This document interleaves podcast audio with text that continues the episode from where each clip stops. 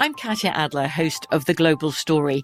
Over the last twenty-five years, I've covered conflicts in the Middle East, political and economic crises in Europe, drug cartels in Mexico.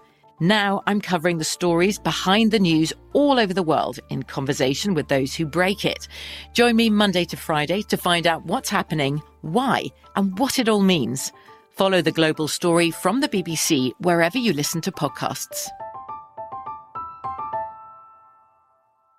At Bet three sixty-five, we don't do ordinary. We believe that every sport should be epic. Every home run, every hit, every inning, every play. From the moments that are legendary to the ones that fly under the radar. See for yourself when you sign up today and get one hundred fifty dollars in bonus bets when you bet just five dollars. Whatever the sport, whatever the moment, it's never ordinary at Bet three sixty-five. twenty-one plus only. Must be present in Ohio. If you or someone you know has a gambling problem and wants help, call one eight hundred gambler. Terms and conditions apply. This is the Chicago City Cast with Danny Burke, presented by BetRivers. The N F L season has concluded, folks. How do we feel about it? Are you still in shambles from last night? If you backed the Bengals, are you celebrating because you trusted Matt Stafford, Sean McVay, Cooper Kupp, Aaron Donald and company, or are you kind of torn a little bit in between because you laid four with the Rams and Johnny Hekker screwed you on that botched extra point? Well, you could be a little bit of both, and uh, that's kind of how I'm sitting right now. We're going to recap all of our action that we had, not only from our picks here on the Chicago City Cast, but the ones I dished out on my show Rush Hour. I am Danny Burke, your host. Happy Monday. A good day to get your week started off with as we conclude this season. Look back at it. Look back at the game yesterday. See how everything went, and just talk about some of the issues that are still making the rounds around the Twitter sphere and really national media in terms of the referees, the penalties that should or should not have been called, and what to look forward to for next year.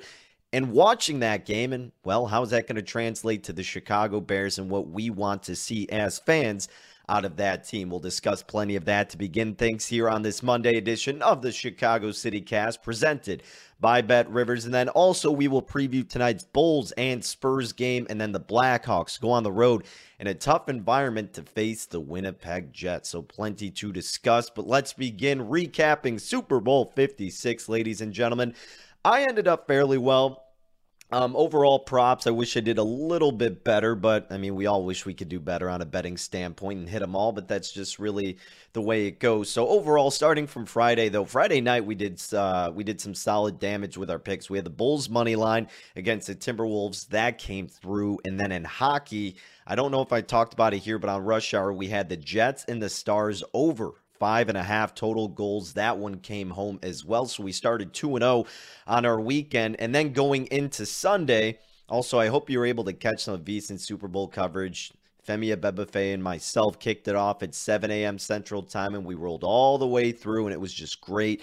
The interview with Billy Walters, check it out on Veasan's YouTube. More content at Veasan Live on Twitter, and then naturally Veasan dot com. But it was great seeing all the guests, all the top-notch people in the industry, and getting all the different betting perspectives, because that's what it's all about, baby. And it was a blast seeing the production team crush it all throughout the course of the day.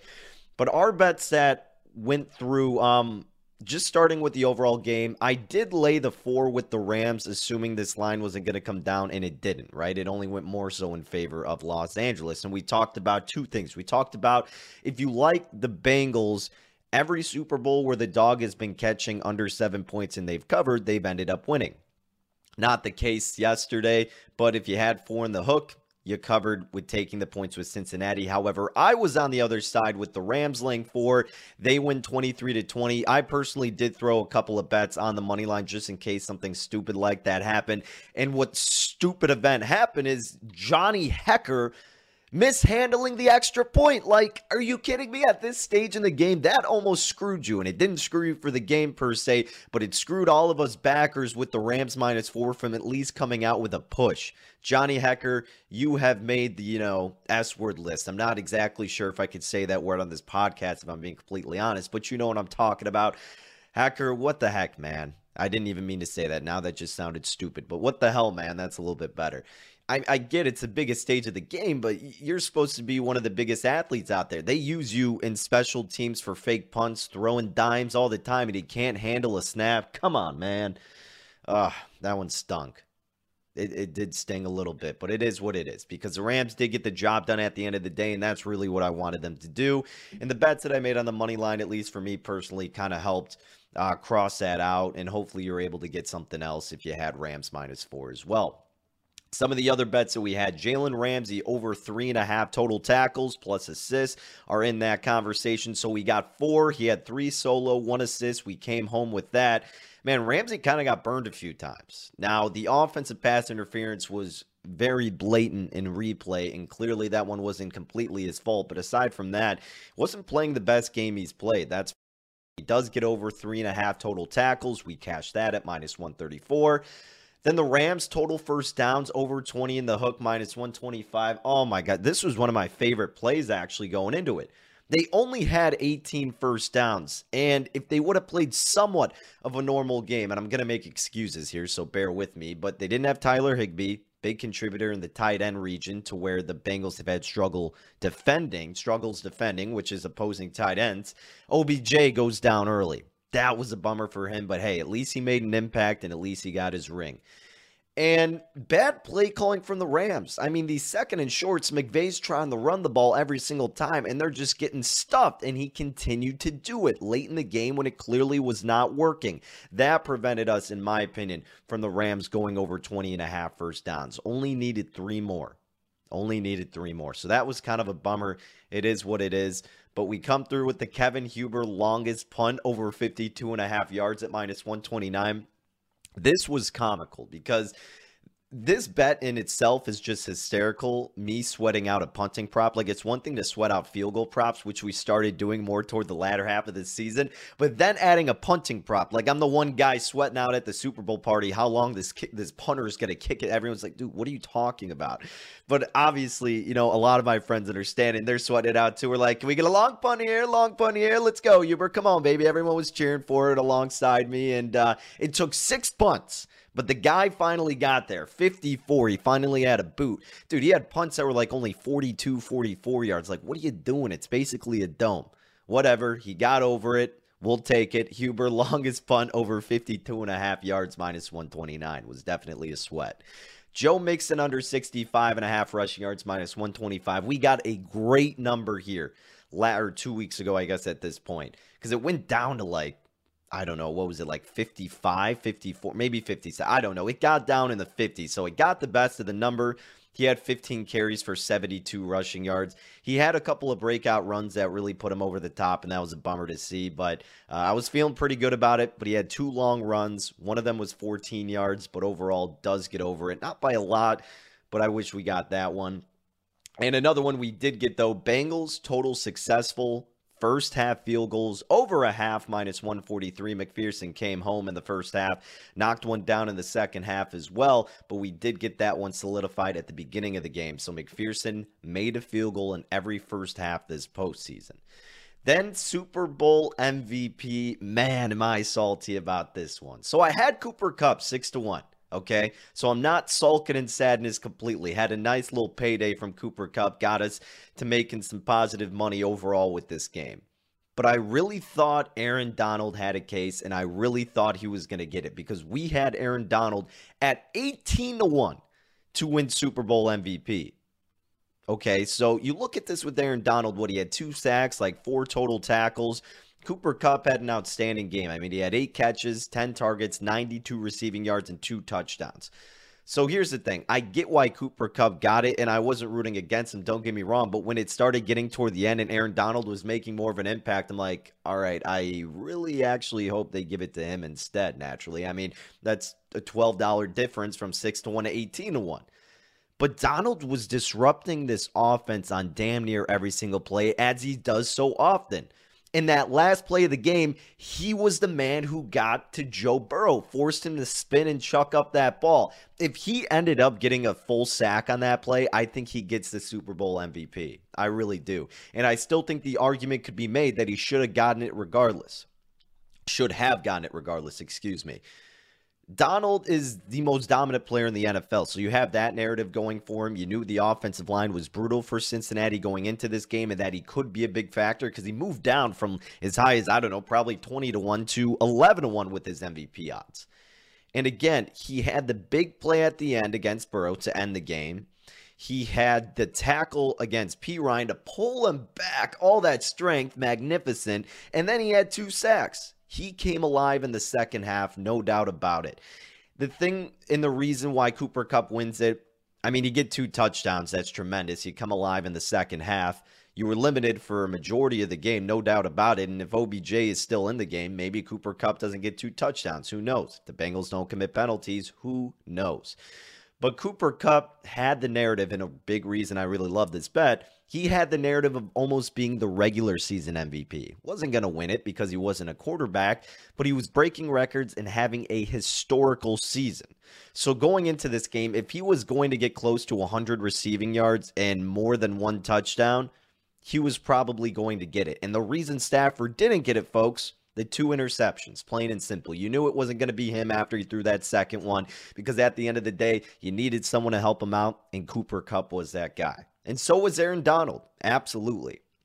I think that, and, it, and it's me being salty, so I guess I'm trying to be objective. But at the end of the day, and this is what we have talked about a lot, like if it comes down to the wire, Cooper Kupp will have the advantage because I think a lot of these writers recognize that the Rams wouldn't be here if it weren't for Cooper Kupp. Yeah, same thing with Aaron Donald, but Cooper Kupp was just insane this whole season, the most consistent player. So I get it. Again, I'm not going to be sad. It would just be a lot better if we had the eighteen to one. Beggars can't be choosers. But I'm a little salty. Donald at eighteen to one didn't get out. They interviewed him first right after the game. So I was like, yep, everyone's thinking it was him. He's got to get the M V P. And then they handed it to Kupp. I'm like, ah, because everyone knew I had the eighteen to one. And man, that would have been nice. But again, not going to sulk too much. Still had a nice winner with Cooper Kupp at six to one. But let me know what you had. If you were in the same boat, uh, at Danny Burke five on Twitter, tweet me. Let me know how you ended out. We had a pretty good day overall, so I'll take it. And because also I had some friends who were diehard on the Bengals, and it's not anything against Joe Burrow and the Bengals, but it was slowly becoming the public dog. And then it was I was in the minority of my friend group because everybody wants to see cool Joe, you know, Joe Cool, Joe Burr, you know, do dominant things out there, win national championship, and then win a Super Bowl. I get it, easy guy to root for. But at the end of the day, what came to fruition was the experience and the chiseled adversity that we talked about with the Rams. Coming from behind, a Matt Stafford special. Going down at the lowest point possible. Letting up a touchdown immediately in the second half. Throwing an interception on the ensuing drive. But holding them to a field goal. If they get a touchdown, game over. Holding them to a field goal was huge. Okay? And not only that, then just consistently stopping them afterward. Not having Tyler Higbee. Not having successful groundwork in the second half. Not having Odell Beckham Junior Having Cooper Kupp be limited, but finding a way to get him the ball and Stafford still going out there and being aggressive. That is a testament to this Rams team. Them getting up to the Super Bowl like I talked about so much. Them building up there. Realizing the failure. Experiencing that themselves and knowing it's not, you don't get flustered here, right? We've been in the spot. Now it's our time to overcome it. The Bengals couldn't do anything offensively after that interception. They couldn't. They absolutely could not. Aaron Donald was disrupting. Von Miller had some good action, and they did what they needed to do overall in the secondary. Joe Burrow was rushed, right? And that's what it came down to, what we all predicted, that offensive line being an issue. And in the first half, they were solid, right? Solid enough. Second half, Burrow had to sling it right away. Tyler Boyd dropped the pass because he heard footsteps coming. That was a big play that's not talked about a lot. So a lot of things the Bengals could have done better, and they will do better, adjusting that offensive line, improving it. But again, that adversity that the Rams dealt with from going to the Super Bowl several years back, experiencing that failure, Sean McVay uh, over-preparing, but you could argue that the Rams won in spite of him because of his bad play calling. The last two games, he was suspect for sure. But them, and again, a majority of these players weren't on that team per se. I mean, you look at O B J, you look at Matt Stafford. O B J dealing with Cleveland, dealing with the Giants. I know he was out early, but he got a touchdown. Matt Stafford dealing with being a Detroit Lion for his majority of his career. He's played from behind and so many games. I mean, the leader in currently the N F L's players um, from comeback from behind fourth quarter victories, right? And current active players. And he did it again. The man did it again. So they were built for this moment. They countered the talent that the Bengals threw out there. Ja'Marr Chase had a solid game. Tee Higgins had a pretty good game. Joe Mixon had a solid game. Burrow was fine. Burrow was definitely flustered in the first half. You could tell a little bit. And here's the thing. Aside from all of that, so we've kind of gone over the game and whatnot, the Bengals offensive line. You, look, I was someone who thought they should have taken Sewell before Chase, and then during the season hand up, I'm like, all right, I'm wrong. Ja'Marr Chase was the guy. But you can't still be making the argument that they should have done that looking at this game and how bad that offensive line was. Because you don't make it this far without, without Ja'Marr Chase in the first place. You don't get this much production offensively in the Super Bowl without Ja'Marr Chase in the first place. Yes, the offensive line did hinder you, and that needs to be improved upon. And if you had somewhat of a competent offensive line, maybe you win this game.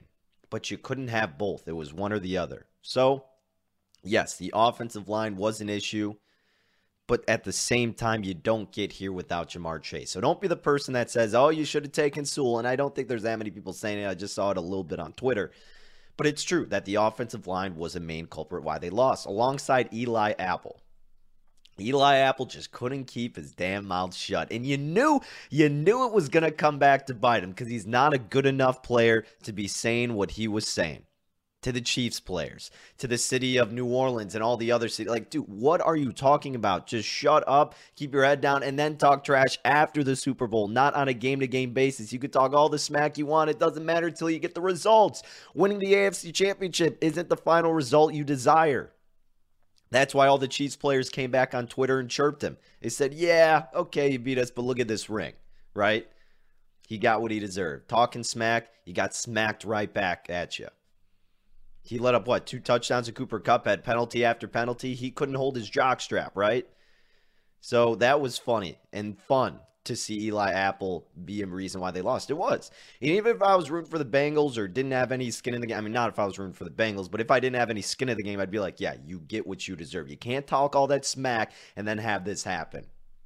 So that's what happened with Eli Apple. Killed the Bengals as well as the offensive line. Joe Burrow, man, I wouldn't be surprised if you find out he has a major injury. After that game, he was screaming when he got tackled.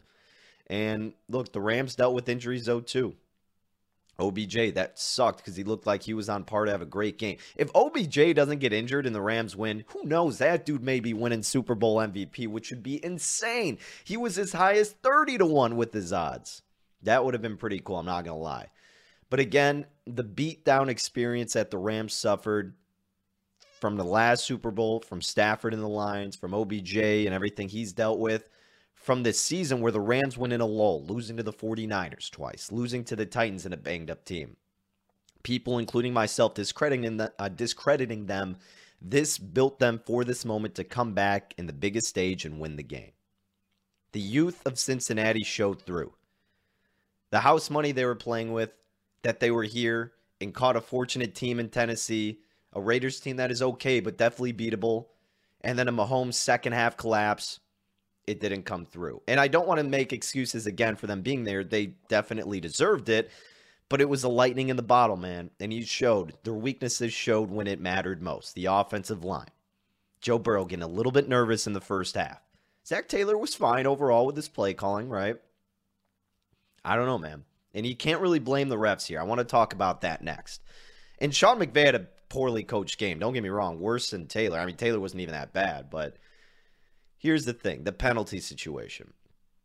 Everybody's looking at this faulty false start or what should have been a false start against the Rams when they were going into the red zone. Was it a false start? You know what? It was. Is it easier to see it in replay versus real time? That is also true. But should it have still been called? Probably. Okay? But you know what also should have been called?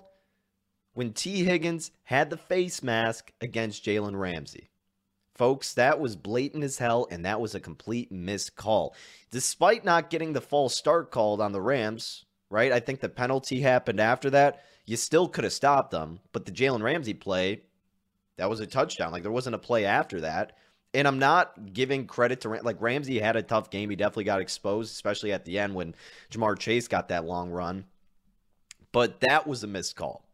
And don't give me the offsides of Donald on that final play. You're, you, he wasn't. He just wasn't. And it wasn't a bad spot. And even if it was, they still would have ran the same play because he was clearly short. So I don't want to hear the bitching and moaning about the officials because they let them play for a majority of the game. And yes, a lot of flags were being thrown in that ending sequence for the Rams in the red zone, but a majority of those calls were correct.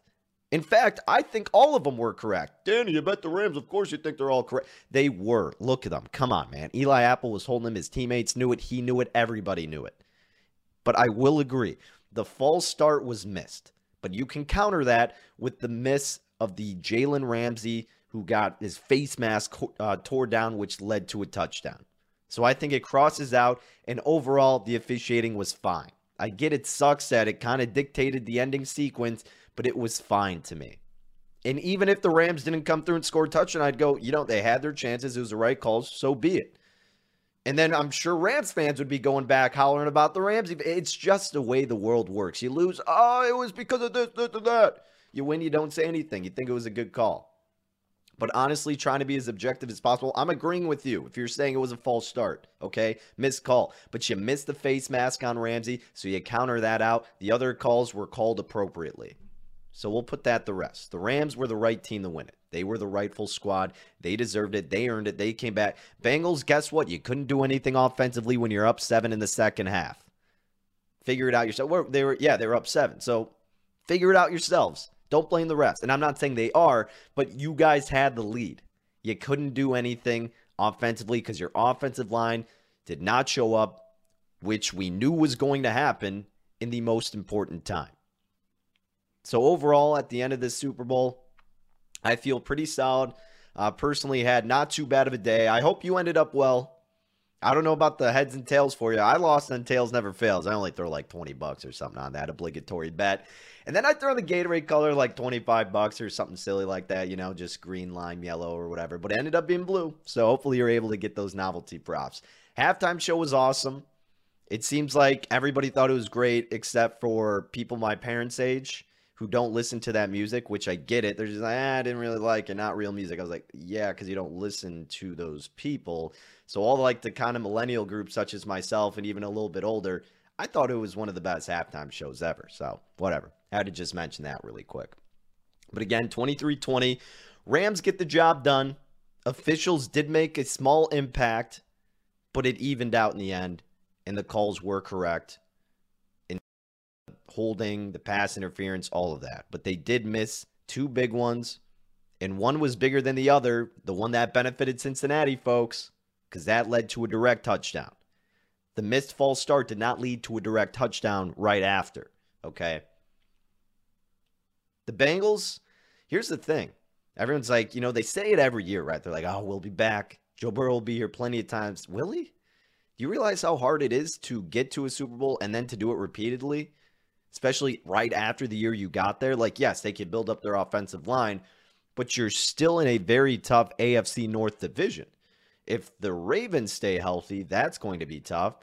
If Baker Mayfield somehow turns it around, I'm not trusting the Browns per se, but we just saw what the Bengals did, who had no predictions from anybody to be a great team. Doesn't mean someone else in their division or the A F C can't do it.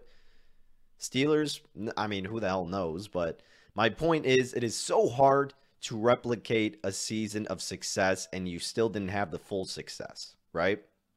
There's a reason why Patrick Mahomes has not won it again. It's tough.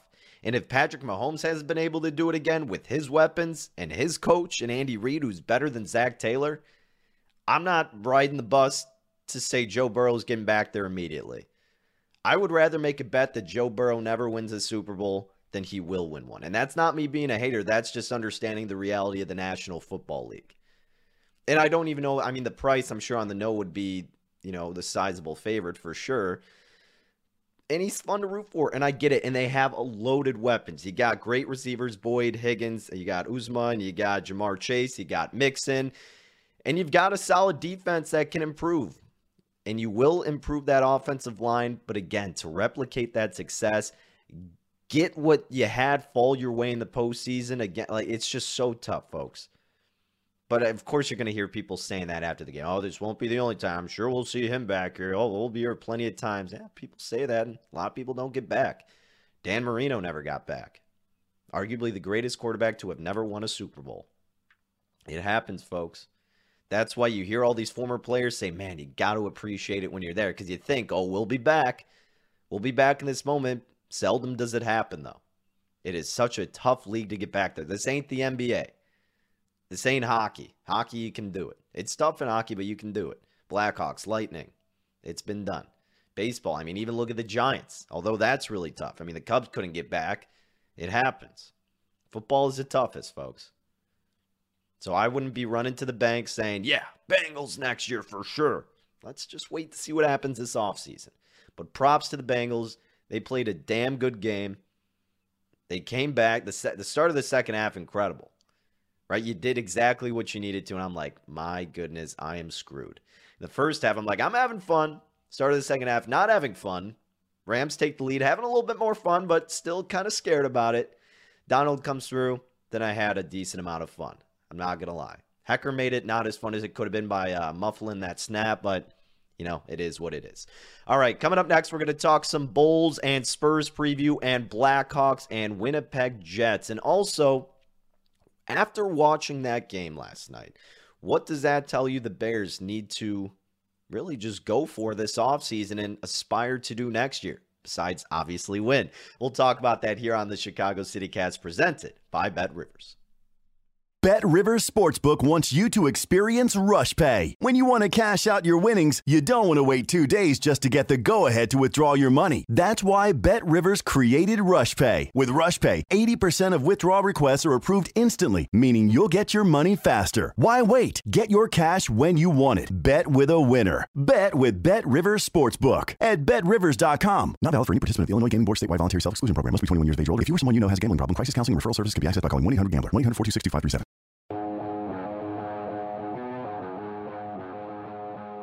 Okay, welcome back to the Chicago City Cast presented by BetRivers. Danny Burke, your host here. Remember, on Twitter, you can follow me at Danny Burke five and my show Rush Hour, Monday through Friday, five to six p.m. Central Time, live out of the BetRivers Sportsbook. I wanted to bring up one more topic of conversation I forgot to mention in this first segment that I really just wanted to pose this question.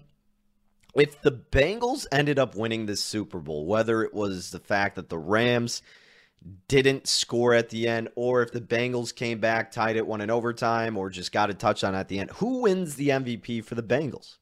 Who would you have as their M V P? Well, Joe Burrow, obviously his stats would have been different, but up to the point of the end of the game, he was twenty-two of thirty-three, two sixty-three in the air, one touchdown, took seven sacks. one oh one rating, but thirty-nine point seven Q B R on E S P N. I think the case would be made for Joe Mixon, right? fifteen carries, seventy-two rushing yards, and then he had the passing touchdown, right? So, I don't know. Mixon was pretty dynamic, man.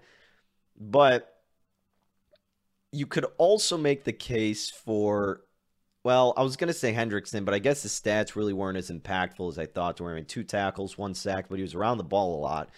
But do you give it to Burrow for default, like Cooper Kupp were? And Cooper Kupp showed out. I'm not discrediting Cooper Kupp. I love the guy, and we won some money off him. But I'm saying, like, the fact that Burrow, if you actually didn't vote for the M V P till right before the Super Bowl, you probably would give it to him, honestly.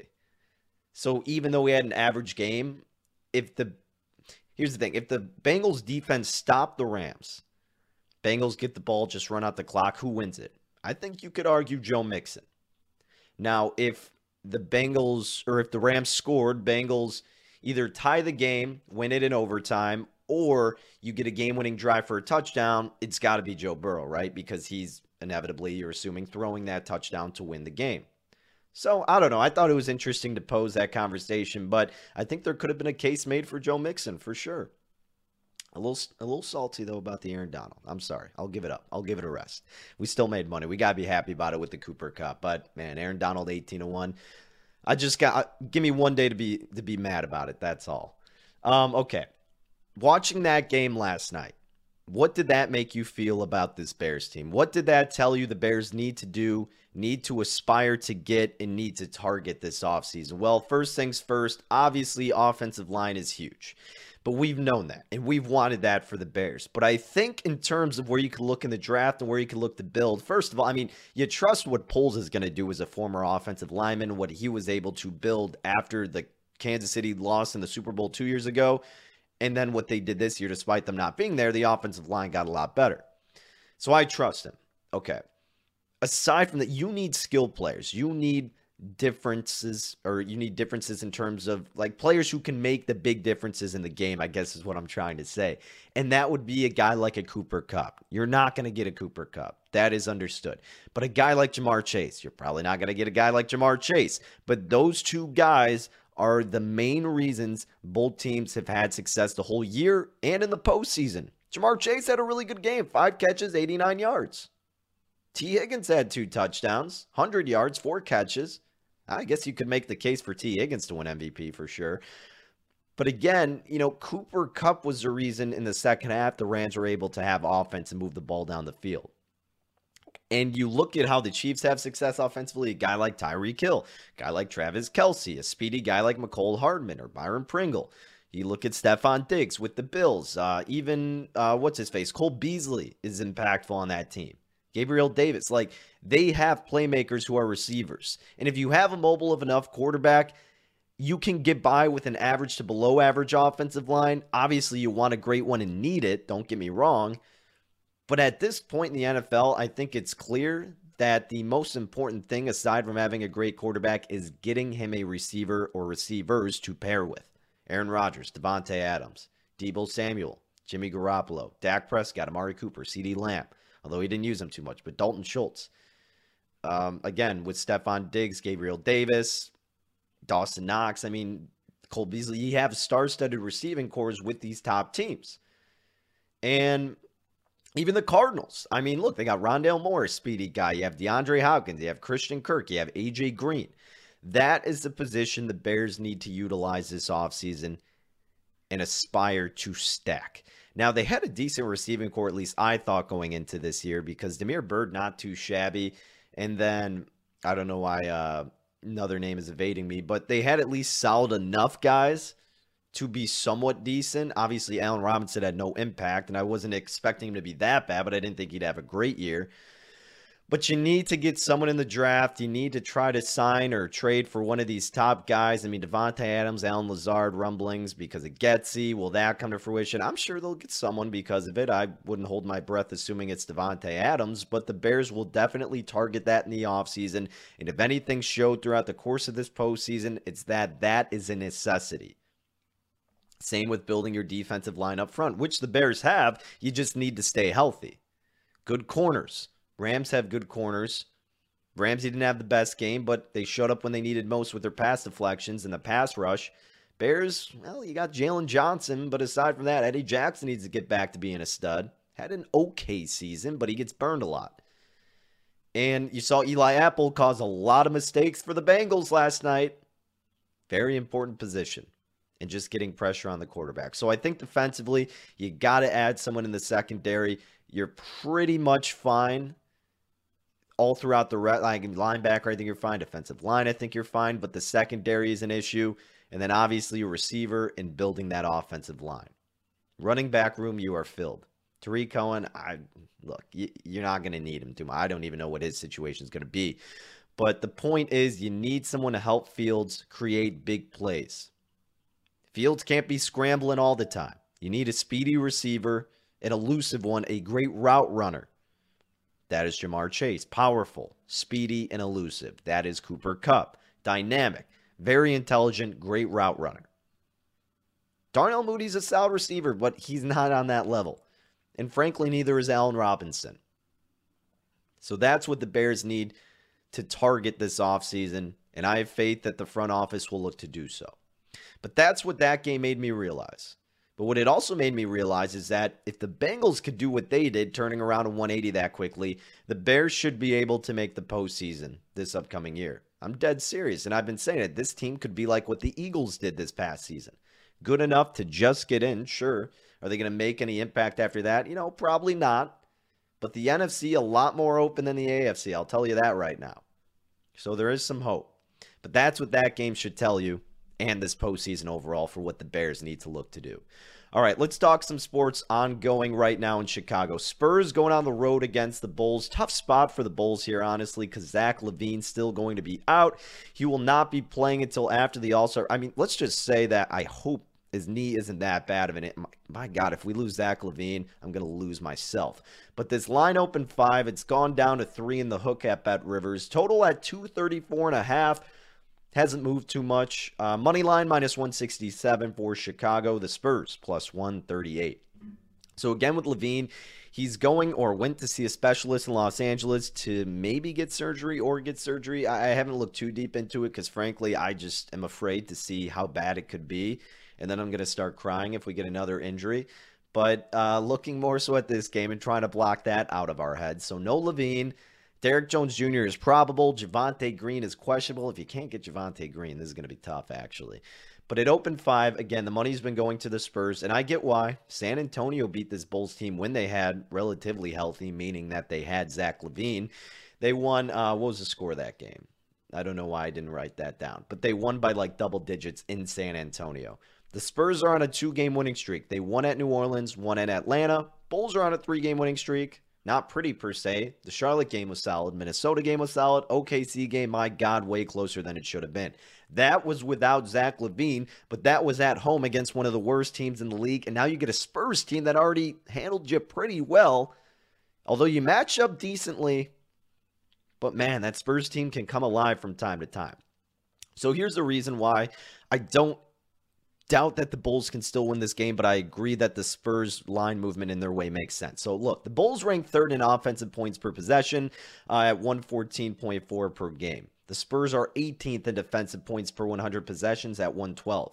Bulls are fourth in offensive effective field goal percentage, fifty-five percent. San Antonio seventeenth in defensive points per one hundred possessions, fifty-three point three percent. Bulls also have the advantage in the half-court set, third in offensive points per play, Sacramento nineteenth defensively. But the Spurs, where they thrive actually, transition defense, they are numero uno. And defensively, or excuse me, offensively, they're eleventh, whereas the Bulls are twenty-fourth defensively in transition. They got some good guys. I mean, Pirtle's obviously a stud. Someone the Bulls were looking to get would have been fantastic. He went off against the Bulls. twenty-one points, eleven rebounds, four assists. More on him in a minute. DeJounte Murray went off. Keldon Johnson did really good. And even Doug McDermott was contributing against the Bulls. And he could contribute a lot tonight considering how bad the Bulls are at defending the three-point range.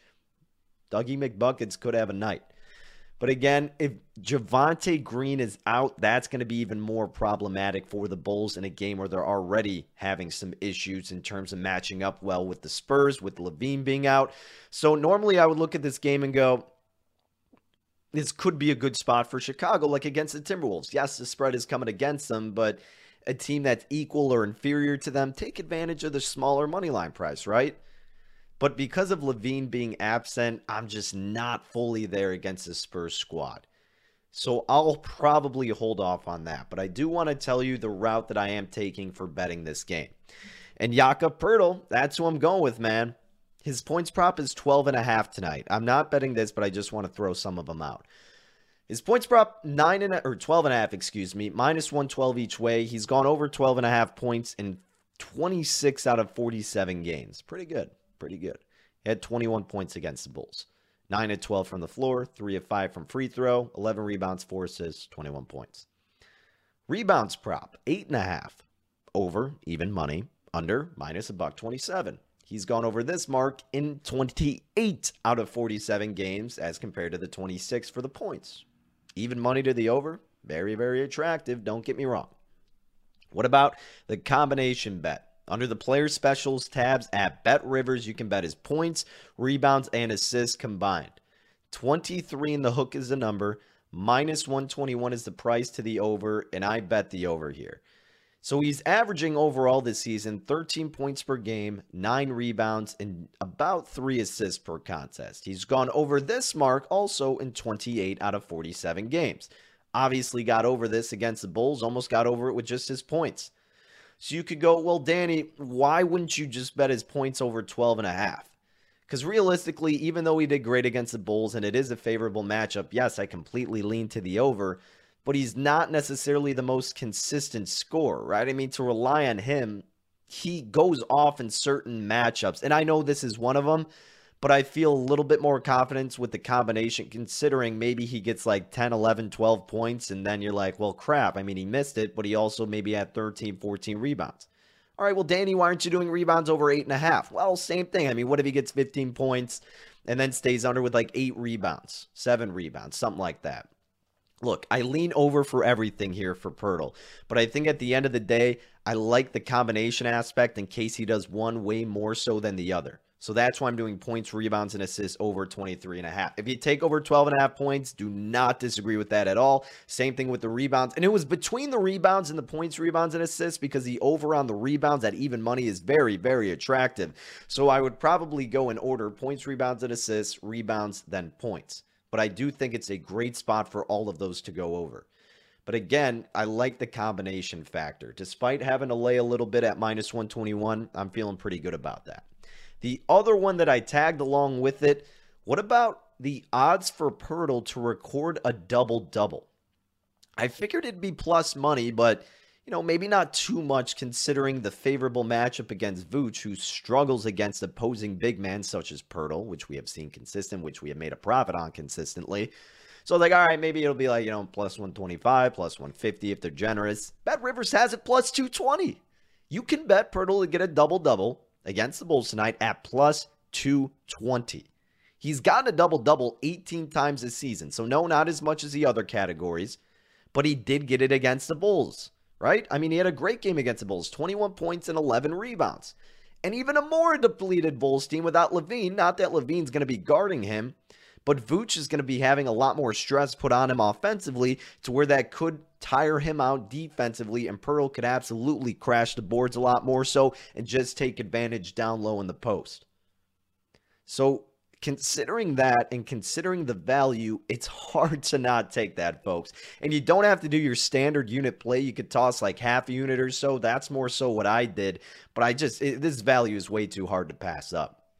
So give me Pirtle to record a double-double. Yes, plus two twenty, and over points, rebounds, and assists, twenty-three and a half, minus one twenty-one.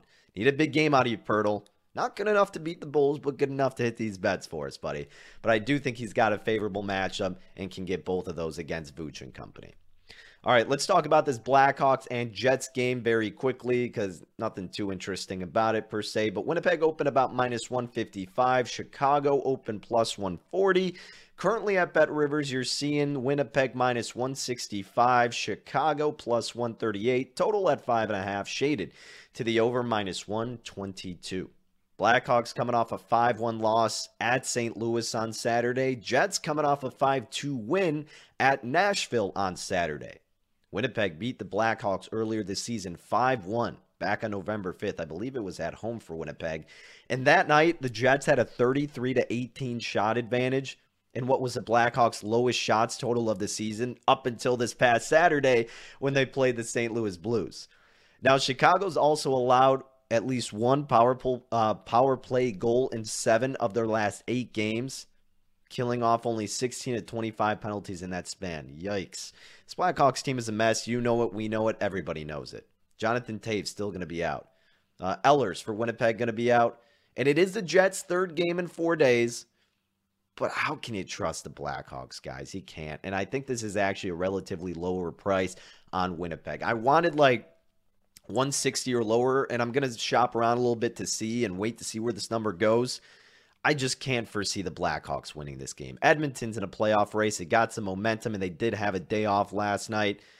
So I like Winnipeg in this game a lot. Marc-Andre Fleury is going to be in the net again. fifteen, seventeen, and three. two point nine four goals against average. ninety-one percent with his saves. On the road, he's done a little bit better than at the U C. He's nine, eight, and one. two point seven goals against average with a save percentage of ninety-one point six percent.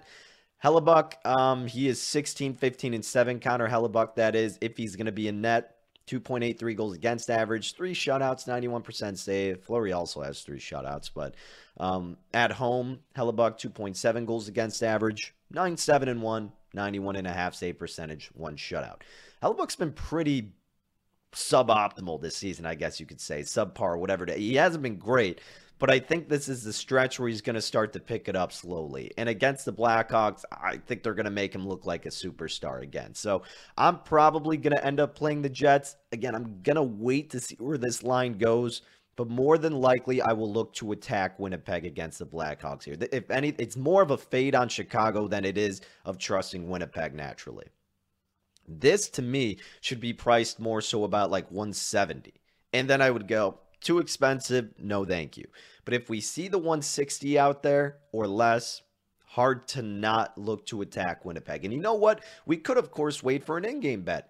Maybe Chicago keeps it close. Maybe Chicago takes an early lead, but they'll find a way to blow it. They'll find a way to shoot themselves in the foot, and Winnipeg will get the dub because they need it against a weaker team at home to keep getting in that playoff contention. So Winnipeg probably wins this game, and I will probably get involved. But overall, as of now, my two best bets are Pirtle to record a double-double at plus two twenty, and then Pirtle over twenty-three and a half points, rebounds and assists at the price of minus one twenty-one, courtesy of BetRivers.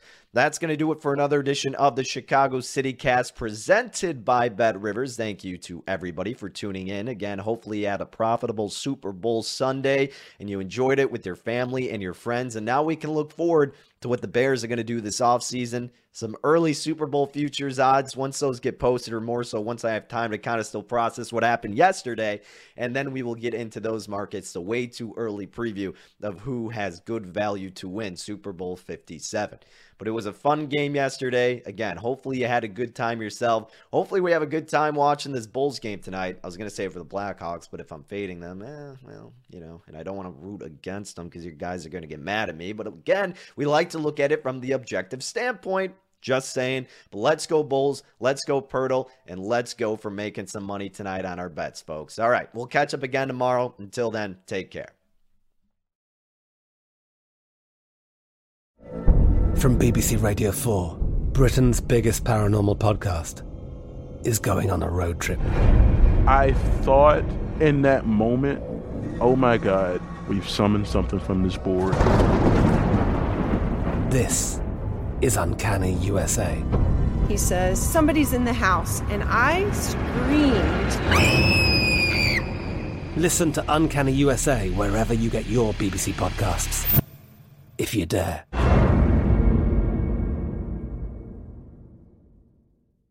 At Bet three sixty-five, we don't do ordinary. We believe that every sport should be epic. Every home run, every hit, every inning, every play. From the moments that are legendary to the ones that fly under the radar. Whether it's a walk-off grand slam or a base hit to center field. Whatever the sport, whatever the moment. It's never ordinary at Bet three sixty-five. twenty-one plus only. Must be present in Ohio. If you or someone you know has a gambling problem and wants help, call one eight hundred gambler.